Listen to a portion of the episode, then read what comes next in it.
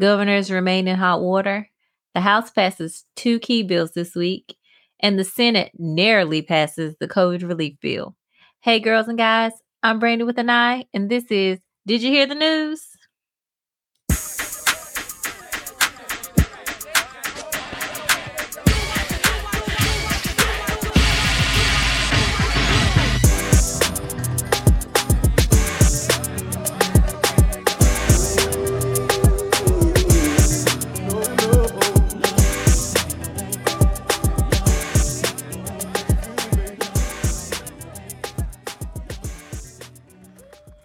It's been a crazy week for news, so let's just get right into it.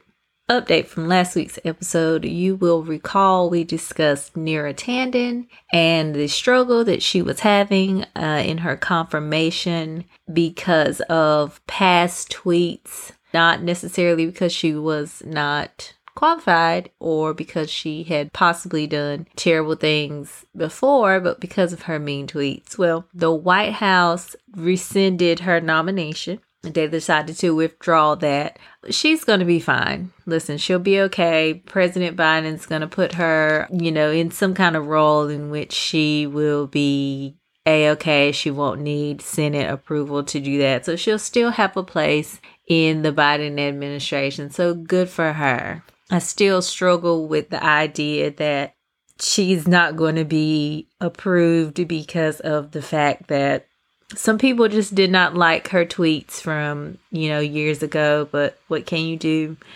I guess it's a lesson to all of us to be mindful of what we tweet. I'm probably not going to do that. I don't think I'll ever be nominated for anybody's cabinet. And if I ever do, it's too late. I already told it. Moving on.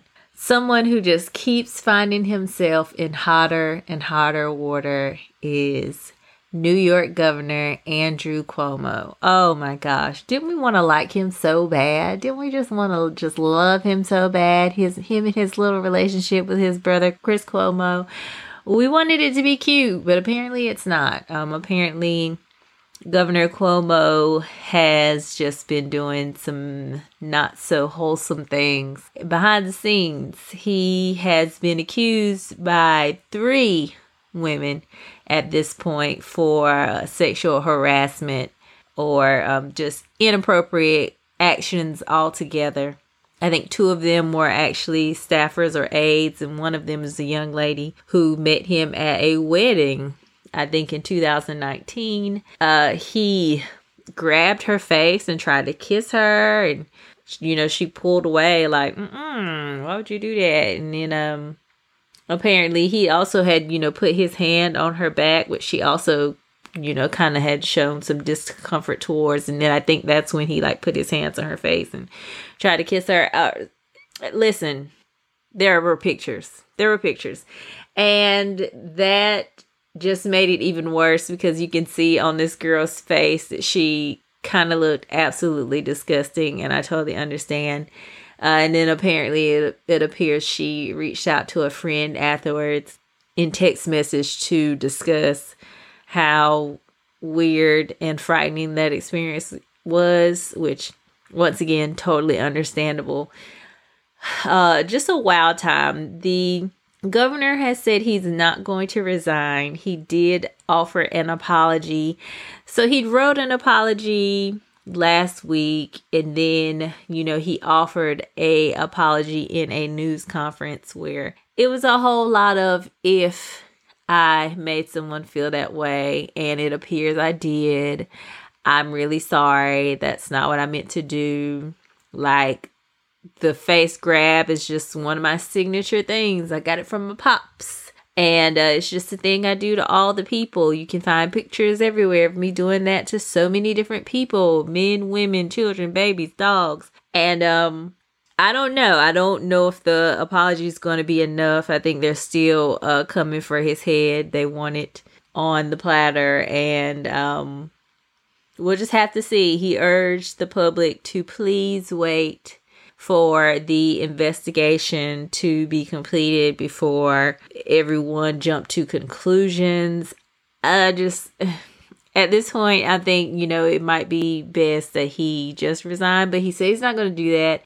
and very shortly after he held this conference, information came out that apparently his aides changed the coronavirus numbers back in August, which is a big deal because if you recall, he had previously said or his uh his team had previously said that they kind of froze when they received the request from the federal department for their numbers.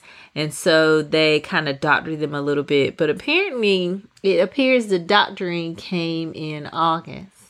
And so to that Cuomo and his administration sent out a message saying that they actually had removed those numbers because they weren't sure if they had aligned with some standards I think from another uh, association. So, and they they weren't verified. So in order to make sure that they were showing the most accurate numbers they removed those and everyone was okay with that at the time. It seems like the goalpost is moving and it's just not looking good for him. But he's determined and he's going to stay where he's at. So we'll just see how it goes for him.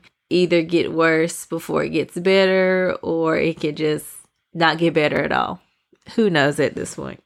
Another governor who received lots of backlash and whom a lot of people were scratching their temples at was Greg Abbott, who announced this week that he would not only be removing the mask mandate on Texas, he would be opening the state back up at 100%, which sent all the healthcare people in a frenzy in Texas, around Texas. Dr. Fauci, everyone kind of lost their minds because number one, Texas is like the biggest state they've already kind of been pretending like coronavirus isn't even a thing, but to open up 100% and get rid of the mask mandate just seems like overkill at this point. Overkill. Like you didn't just have a winter storm that left people in your state dead and dying or starving or freezing. And it's just like Read the room, Greg. Read the room. If it appears that he's trying to get people to forget about the winter storm that left people dead and starving and freezing. And so he was like, I guess if it's just going to be bad, let's make it worse. But the funny thing is that in order to get ahead of what will probably be a surge in coronavirus cases, he of course goes on Fox News or wherever people will let you talk without ever fact checking you and says President Biden has released the immigrants and the migrants onto Texas and they are spreading coronavirus. He's just letting them run loose around Texas where everything's bigger and they are the ones who are spreading coronavirus to Texans. Now, here's what's confusing about that. If you believe that the migrants are spreading coronavirus up and through Texas, why would you remove mask mandates and open everything at 100%? If that's your true belief, why would you say, well, the president is basically making everything and everyone more vulnerable to coronavirus. So let me also fan those flames by removing mask mandates and opening everything up at 100%. It's it's not making sense, Greggy. It's not making sense, but what makes it even worse and it always it always gets worse. Governor Abbott is actually stalling the federal funds to test immigrants and migrants for coronavirus before they're released from whatever facilities that they're at. So the federal government is trying to work with the state government to make sure that when these migrants and immigrants are being released, that they can at least be tested so one would know if they're spreading coronavirus, right? The least you could do. But he says that should be all on the federal government. You guys shouldn't even be working with us on that. You should be in charge of doing all of that. And it's like, but Greggy, you're the one who has to approve the funds. And it makes no sense for the mayors and the local authorities to be trying to work with the president to make sure that their constituents aren't being vulnerable to COVID from migrants and immigrants, of course. But you're the one who's holding up the funding for the testing so that can happen. You know what? It's just anything for these Republicans to be contrary to President Biden so that they can show that they are loyal to the party and to the orange man. Anything, anything they can do, even if it makes no sense at all. Anything they can do to show that they are loyal to him. It's just it's just ridiculous. So that's where Governor Abbott is. It's really disheartening because he has put like small and local businesses in a tough spot because these are people that do want to be open, of course, but they want to do it safely. They are worried about their health. They're worried about the health of their employees. And they don't want to have to fight with people who don't want to wear masks. They really don't want to have to literally get into physical altercations and call the police on people who are screaming, My rights in America, because they don't want to wear a mask for however long it takes them to patronize the business. And it's it's putting these people in a hard spot. And it's like he doesn't care. He doesn't care. These people don't care. It's just really disheartening and it's disgusting. And then you guys, you sweet children of God who say, I don't even understand why y'all are getting so mad. You don't have to wear your mask if you don't want to. If you want to wear your mask, wear it. I wish it was that simple. I, I wish it was that simple. This whole pandemic would not be that serious if it were that simple. The original guidance for wearing a mask was because it keeps you from spreading your germs to other people. It keeps you from spreading your germs to other people. It keeps me from taking in too many of your germs if you are to be around me with no mask, spreading your germs to other people. I saw this woman on a CNN clip and she said she didn't believe in masks because all of the people she knew that got coronavirus wore masks. And she didn't wear the mask. And she was just fine. And I said, you know what? If those are your friends and they were around you, and you possibly had coronavirus and were asymptomatic and didn't know it, and you were around them spreading your germs, that might be why they got sick, Susan. Common sense, all the common sense goes out of the window. Like, if this weren't a group project, then of course we would be like, whatever, everybody do what you want to do. It's a group project, and America's failing as per usual, we're failing because we can't do anything together. We can't ever come together unless it's somebody foreign coming to attack us. We can't we can't get together otherwise. It's ridiculous. Greg Abbott doesn't care about Texas, like Ron DeSantis doesn't care about Florida. Because why? It has been recently reported that on top of the fact that we know many other affluent neighborhoods have already been getting the vaccine and have been given access to vaccines. If you follow the trail, you'll find that many of those places where the vaccine have been placed, somebody in those communities gave large donations to Governor Ron DeSantis. He has raised I think, over $3 million in the last few months alone. And if you follow the vaccines, you will find the donations. It also appears that back in January, a very affluent neighborhood in Florida got the vaccine in January before senior citizens and those that qualified. These wealthy individuals got the vaccine. This man is receiving donations upwards of $250,000. And then you look and boom, there's vaccine made available in the community where that donation came from. Ron, don't you think we see you? Nikki Fried. Nikki Fried has been all on the TV, and I'm really glad because she seems to be the only person in Florida right now who is trying to take it to Ron DeSantis on a global scale, and I appreciate it because WTF, Ron.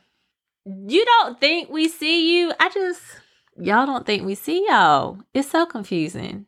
It's so, it just makes no sense that y'all would do this right in our faces.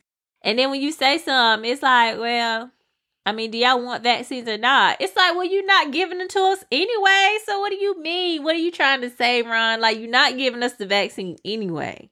You're making teachers go back to school, but you're not putting them in the priority list for vaccines. What are you what are you even threatening at this point? What are you even threatening at this point? And this is the man who got the most percentage votes of who would be the nominee if they ran for president at CPAC. Yeah. That's that's the bad shape we're in down here in Florida. Not to mention our previous former president actually got the vaccine in January before he left the White House. He and his wife got vaccinated quietly. Didn't do it publicly, didn't tell anybody, didn't say like you guys we got the vaccine and it's great do it for yourself said nothing got it in secret and have been living their best lives meanwhile there's a whole faction of his supporters who are anti-vaxxers the majority of republicans don't want to get the vaccine and he could have basically told everyone hey y'all got the vaccine okay, bye. Like, no. Decided to get the vaccine silently. And then had one stupid line in his speech of lies at CPAC where he was like, Y'all go get your shots now. You heard?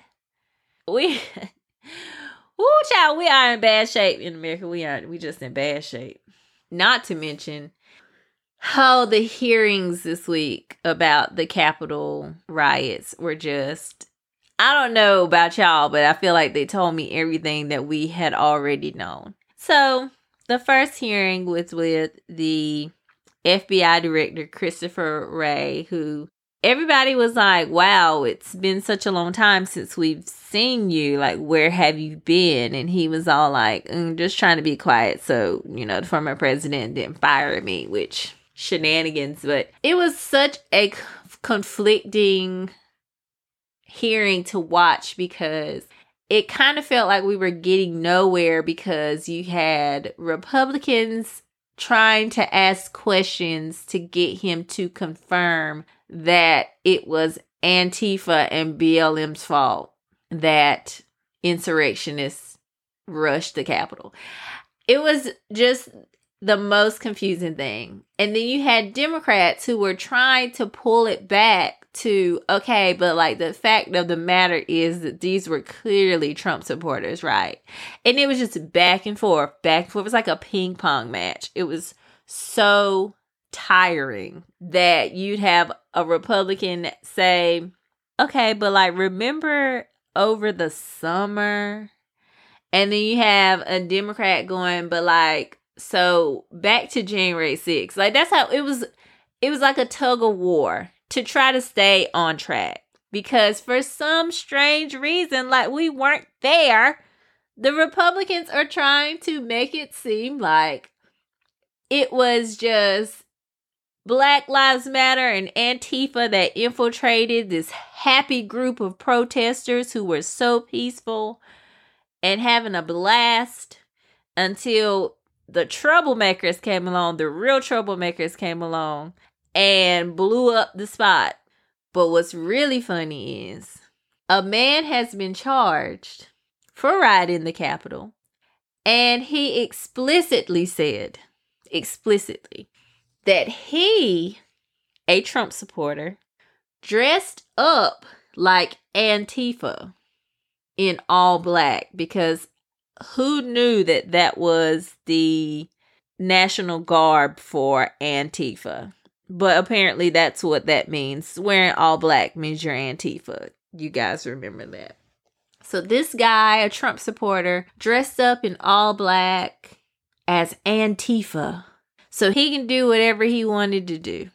And that included brutalizing police officers. Because apparently, because he was dressed in all black like an Antifa person, the police officers just let him beat up on them. But as soon as he put on his Trump hat, baby, that's when they started pushing back. These are the people we're dealing with, right? While Republican senators are literally trying their best to change the narrative to say that this was BLM and Antifa. When we all know they were Trump supporters. They had Trump flags, they had Confederate flags. They were saying that Donald Trump sent them, they were telling them that their boss sent them there. These were not Antifa and BLM. We'd literally rather eat a jean jacket than to put on Trump gear and go into a riot on the Capitol.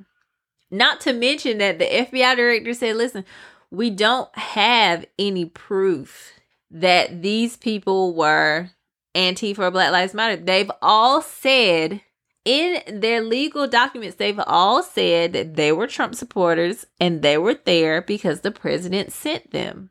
They were there to stop the votes.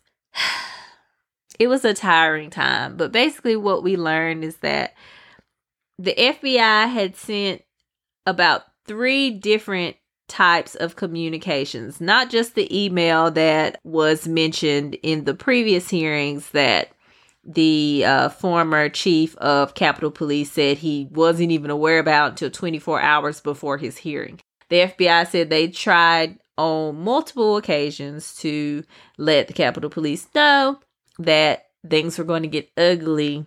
Maybe they should do something about that. Then the very next day, there was another hearing where the commanding general of the DC National Guard came in and just completely blew up the spot of well the previous administration did something about it right away can't use that excuse anymore why so brandy here's why the commanding general of the dc national guard said that they received a call around the one o'clock hour from the previous Capitol Police chief, and he was very distraught. And he said, We need help. Like, we need y'all to get here ASAPually. And he knew that it was very serious. However, in the days leading up to the riot, the rules for the chain of command and how the National Guard were to be requested had changed. And there were extra levels of approvals that he'd have to go through in order to just not only deploy the National Guard, but to even get them protective gear to go anywhere. The approvals had to go through extra layers of command which included Michael Flynn's brother, Charles Flynn, and uh, another guy. His last name is Piatt. But, anyways, they were added level of approval in which he needed to go through just to get approval to deploy the National Guard, which he said he thought was unusual because he'd never had to do that before. He also thought it was strange because he knew that the Capitol was being stormed and it was very serious to the point that he was expecting approval immediately to the point where he had buses ready with troops on the buses waiting to head there because he knew he could get there in a matter of minutes. So why did he know that, Brandy? I'm so glad you asked. He knew that because he had had to do it three times previously in the summer during the protests about Black Lives Matter. He was able to get his troops deployed in minutes like that. He was able to get them to where they needed to go in at least 15 to 20 minutes. He already knew this. He had done it before. It it was his thing at this point. So he was confusion when it took 3 whole hours for him to even receive approval to send the troops. Not 3 hours from oh, we got the call and then the approval was made. No. We got the call we made the appropriate steps to get approval to send the National Guard out. We were just waiting. And it took three hours for us to actually get confirmation of approval. So, what happened in those three hours? Who was holding up the decision in those three hours? That's the question now. That's the question because we already know the rules were changed as far as how to request the National Guard. And we know that he followed the chain that he was supposed to. But we don't know why it took three hours to send approval that the National Guard could go in. Now, if you ask me, and I don't have any proof of this, I'm not a conspiracy theorist, but if you ask me, Michael Flynn, who had just gotten a pardon not long before then, has a brother, Charles Flynn, who's in the chain of command. And it was originally said that he had no say in that chain of command. And we found out that that was a lie because he was in the chain of command. He was also on the phone call prior to January 6th when they said, hey, you know, we might need National Guard. And he apparently was the one who said, he or Pye, I can't remember. One of the two of them said the optics. They didn't want to do it because of the optics. So once again, you have Michael Flynn, who got a pardon previous to this date, whose brother is in the chain of command on whether to approve the request from the National Guard. And then you have a delayed request or a delayed approval for three hours. Now, y'all can put the pieces together yourself. Y'all can just put the pieces together yourself. That's how I feel about it. Anyways, hopefully in the days to come, because once again, I, I know they're not done with these hearings. They're going to keep having these hearings until they find the truth. I know that once again, there's talks about a commission, an independent private commission that would look into that day. There's so many investigations going on. The FBI is still investigating, and they recently made it known that they do have the communications of everybody in and around that building. That includes Congress people, their aides, the writers, they have all of that communication and they are going through that communication to determine if any congressmen or women were in touch with any of the rioters or anyone who knew anything about the riots. Now, so far, they have let it be known that they have not yet found any connections. They're not trying to say you guys are are on under investigation, but what they are saying is that we have that communication and we're looking at it. As soon as things started popping off, they snatched the, that communication up really quick. So I thought that was also interesting because Josh Hawley, Senator Josh Hawley, you know, the one who gave the power fist to the insurrectionists that day, he was asking some interestingly pointed questions to the FBI director about what communication information they had and what they were doing with it. And the FBI director is kind of like, mm, like minding our business. Like, why do you want to know? I thought it was rather interesting. And I was like, hmm, that doesn't look suspicious at all. But you know me, I'm not a conspiracy theorist.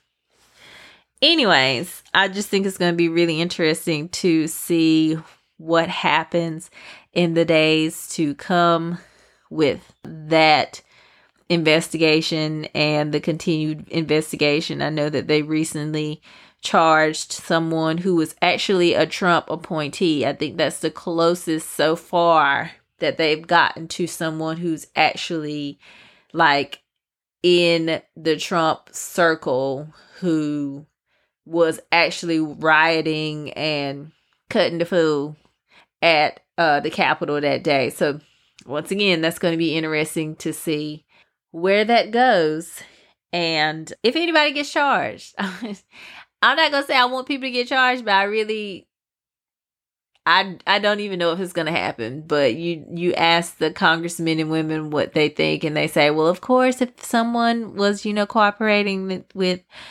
insurrectionists or whatever if they were involved they need to be expelled but it's like do we trust them to do that? We don't trust any of these guys so. We'll keep our eye out on that. Speaking of the house before they actually had to shut down business on thursday because of the threat to those quirky kids who believed that the former president was going to become president again on march 4th they were able to pass two bills. One of them was H.R. 1, which I've mentioned previously on the podcast, the For the People Act that would expand mail in voting.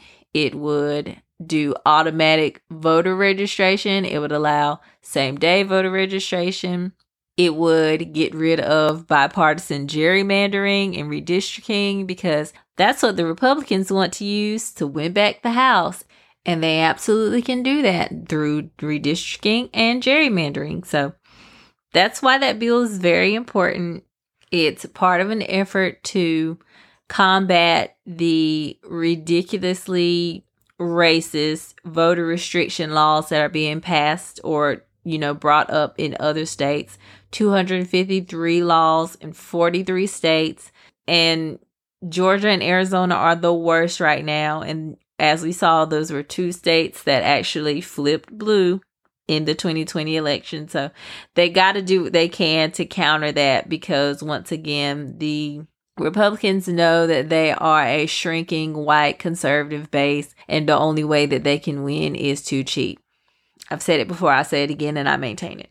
They also passed the George Floyd Justice in Policing Act, which would actually call for Accountability in policing, it would get rid of qualified immunity, which allows police officers to act with impunity. It would also ask for independent investigations by other police agencies. Now, I have seen an argument over this because some people read that to mean like police investigating police.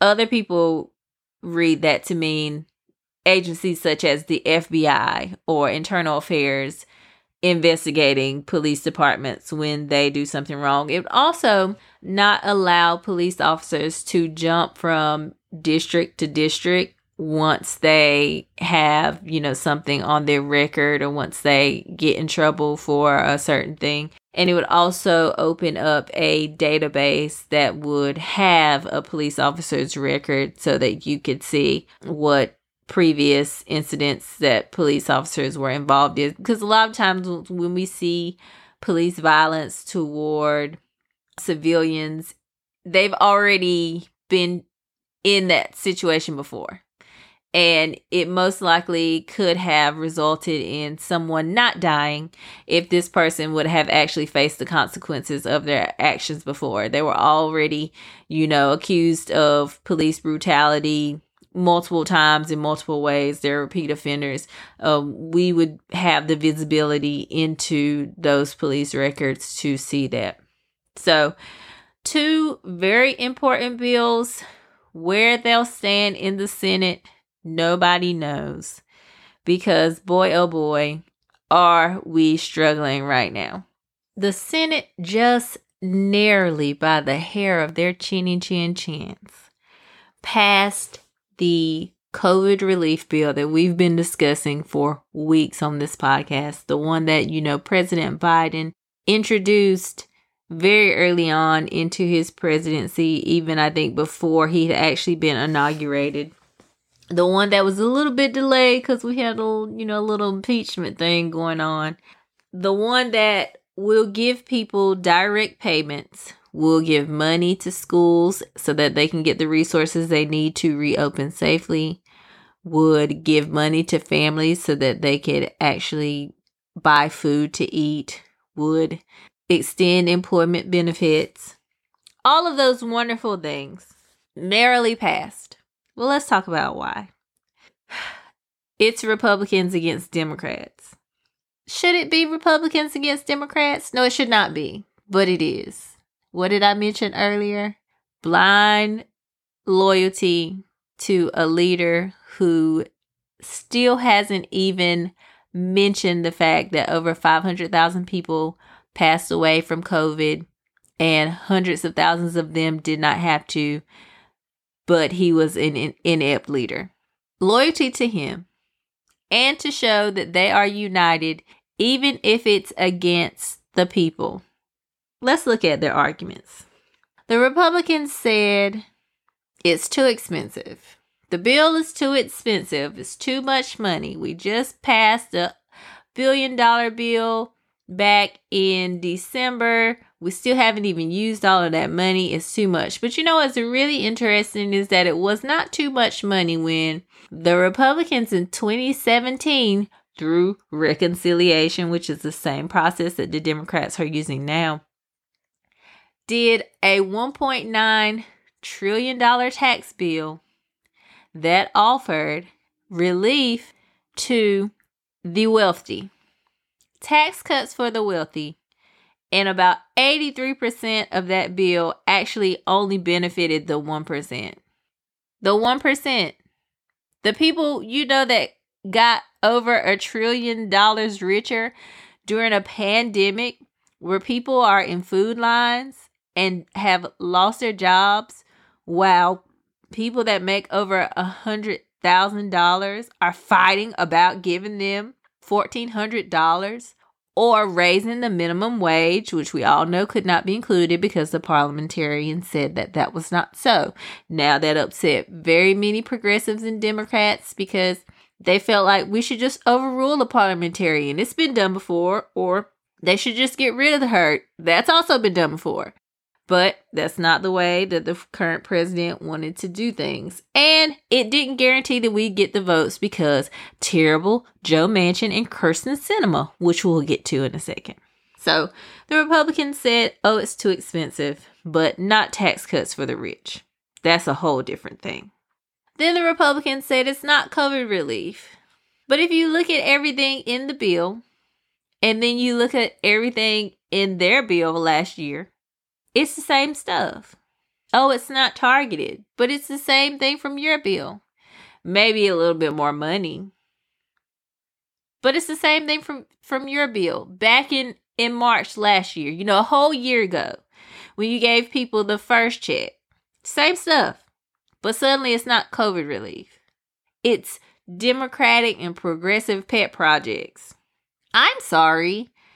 Giving people relief is a pet project? Expanding unemployment is a pet project. State and local funding is a pet project, which Republican and Democratic governors have said, please, please, we need. That's a pet project. It's not COVID relief. Give me a freaking break. Fixing a problem that probably wouldn't have been a problem if Republicans didn't break it in the first place, but it's not COVID relief. Anyways, they also tried to say that it was just a blue state bailout and it was a, a liberal bill that was only for you know democrats and progressives which is insane to me because once again i know jen psaki wants to just snatch her lips off every time she has to say that over 70% of Americans support the bill. That's Democrats. That's Republicans. That's independents. On average, over 70% of Americans support the bill. Because whether you live in a red or a blue state, COVID doesn't care. COVID does not care if you're a Trump supporter or a Biden supporter. COVID does not care if your CEO is a Trump supporter or a Biden supporter. People have lost their jobs. People have gotten sick. They've lost loved ones. They've lost their ability to work because they're still dealing with long term effects of a novel virus that the government did jack diddly squat to combat for the first few months because they were pretending it was a hoax that the Democrats made to make the previous president look bad. Do you know how stupid that sounds?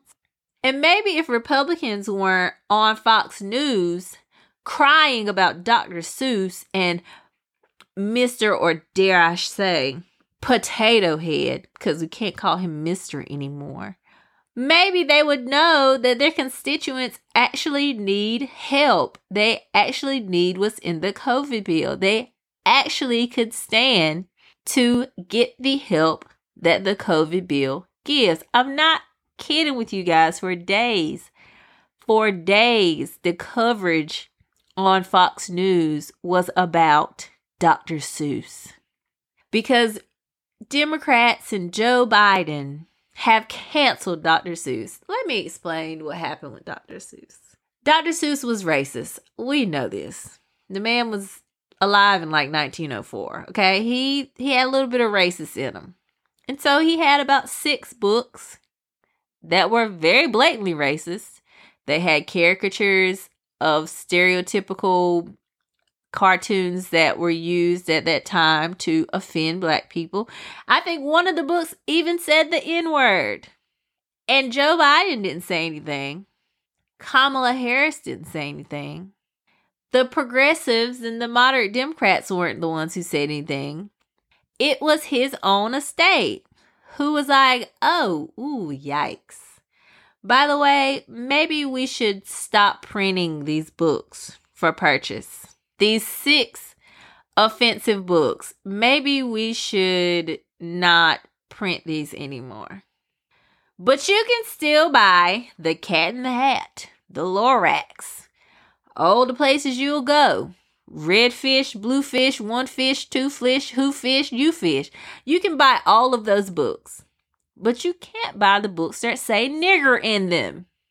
And oh my God, this upset the Republicans so much that instead of talking about a COVID relief bill that would actually help their constituents in their states, instead of talking about their Congress member who has recently had sexual assault allegations launched upon him himself, Madison Cawthorn, they actually had him on Fox News and they didn't ask him about that, but they asked him about Dr. Seuss.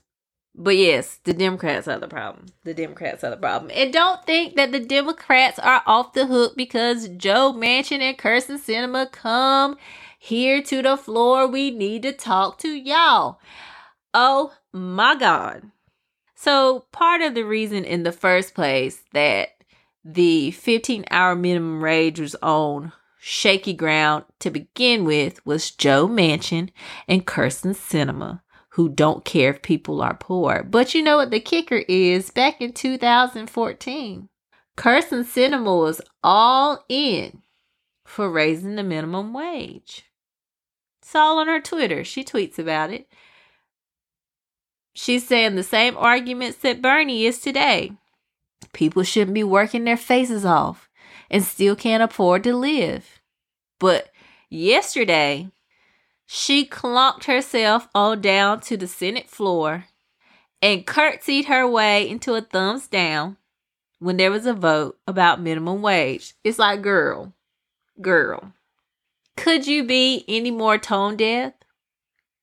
The eight people that voted against the minimum wage hike, the, the eight Democrats, because nobody really cared about Republicans. We all knew that they weren't going to support it. But the eight Democrats, of the eight Democrats that voted no on raising the minimum wage or adding an amendment, Kyrsten Sinema has the most constituents in her state that earn minimum wage and would actually have been affected by a minimum wage increase. Almost 900,000. That's almost a million constituents in Arizona who would have benefited off of a minimum wage increase. And Kyrsten, with her quirky ways, walked right in and gave them a big F you.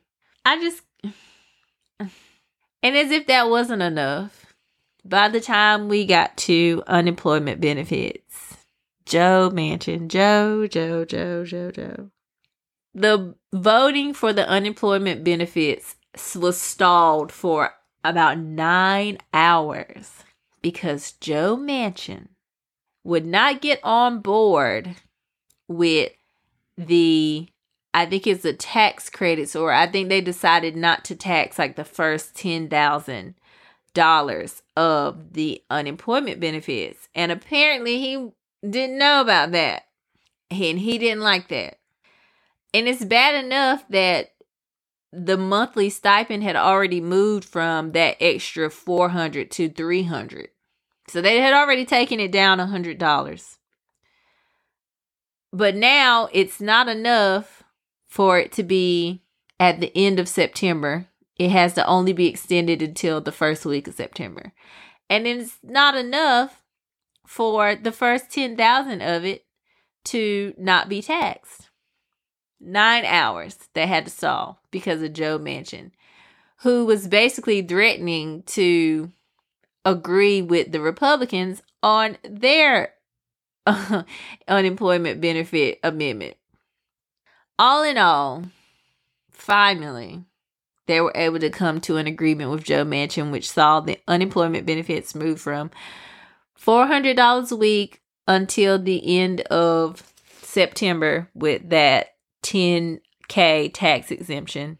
to $300 extra until the first week of September with that 10K tax credit. Now, the excuse they used was, oh, well, it would be helpful if it, it ended around the beginning of September because it'll be right before Labor Day and right before we take a recess, and then we would be able to kind of come together and f- determine what to do at the time if we need to extend it, in opposed to going on a break and it pops possibly lapsing while we are, I guess, you know, on whatever hundreds of vacations that they take.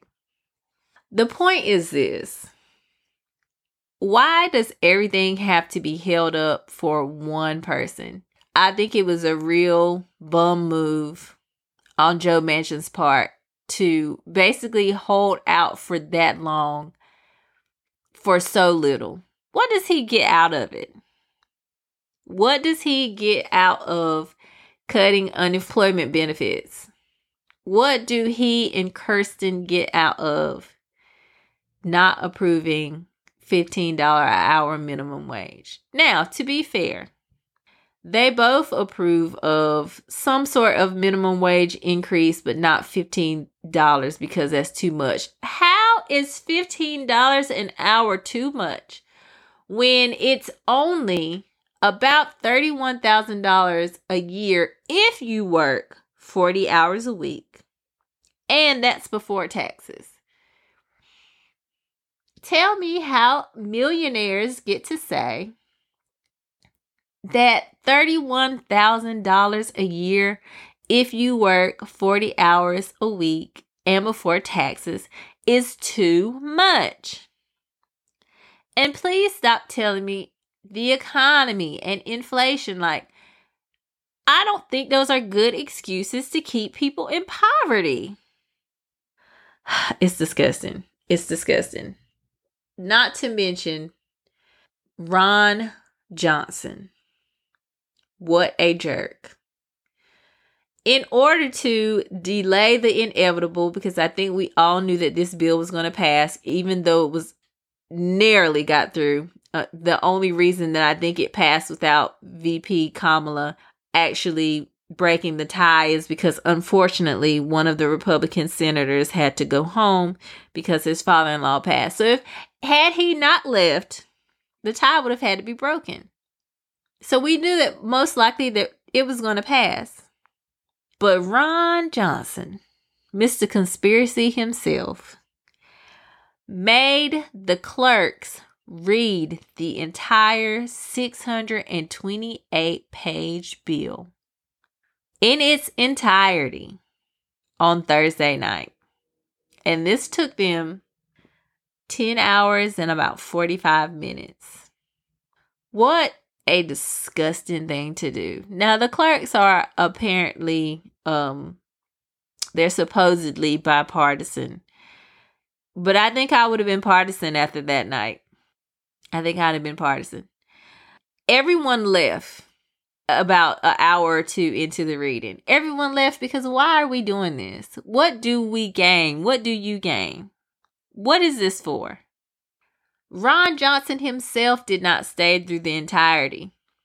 He ended up leaving, which is why at the end of the reading, a Democrat senator was able to make a motion to reconvene at 9 a.m. the next morning and only have three hours of debate. It was supposed to be 20 hours, but he made the motion for it to only be three hours, and because there was no one there to object, it worked.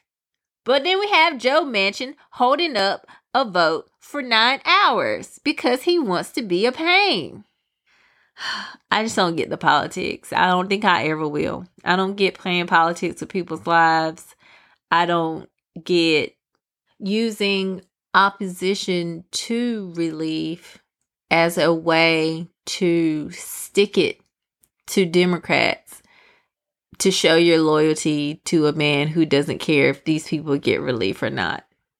Okay. oh, I don't get it. I don't get it. But the bill passed. Thank goodness. It will now move to the House. I don't know if they actually have to have the chance to make amendments to the bill. I think they do.